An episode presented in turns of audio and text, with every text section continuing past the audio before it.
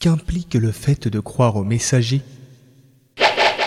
Premièrement, croire que leur message est vérité provenant d'Allah et que les messages des différents prophètes appellent tous à n'adorer qu'Allah sans rien lui associer, comme Allah le Très-Haut a dit « وَلَقَدْ بَعَثْنَا فِي كُلِّ أُمَّةٍ رَسُولًا أَنِ اعْبُدُوا اللَّهَ وَاجْتَنِبُوا الطَّاغُوتَ » Nous avons envoyé dans chaque communauté un messager pour qu'il leur donne « Adorez Allah et abandonnez les faux dieux » Tarot.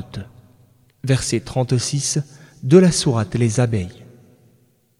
Les prescriptions religieuses venues avec les prophètes peuvent différer en matière de licite et d'illicite pour mieux correspondre aux différentes communautés conformément à la parole divine.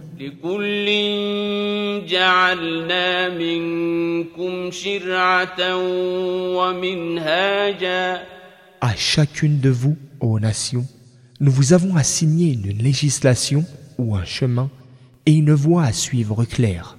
Verset quarante-huit de la sourate La table servie.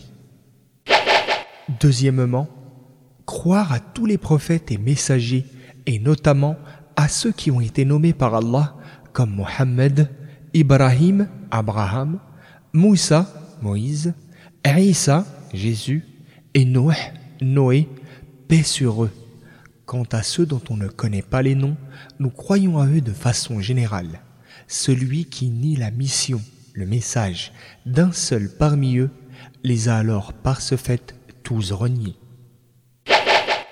Troisièmement, croire à ce qui est attesté d'informations à leurs propos et croire à leurs miracles cités dans le Coran et la Sunna, comme l'ouverture de la mer devant Moussa, Moïse, sur lui la paix.